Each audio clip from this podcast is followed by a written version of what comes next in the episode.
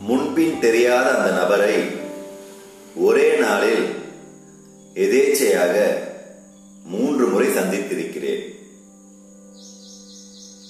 முதல் முறை இண்டிகேட்டர் போடாமல் என் இருசக்கர வாகனத்தை வளைப்பதாக கடுமையாக எச்சரித்துவிட்டு தான் விழிப்புடன் இருந்ததால் தான் இடிக்காமல் விட்டதாக கூறினார்.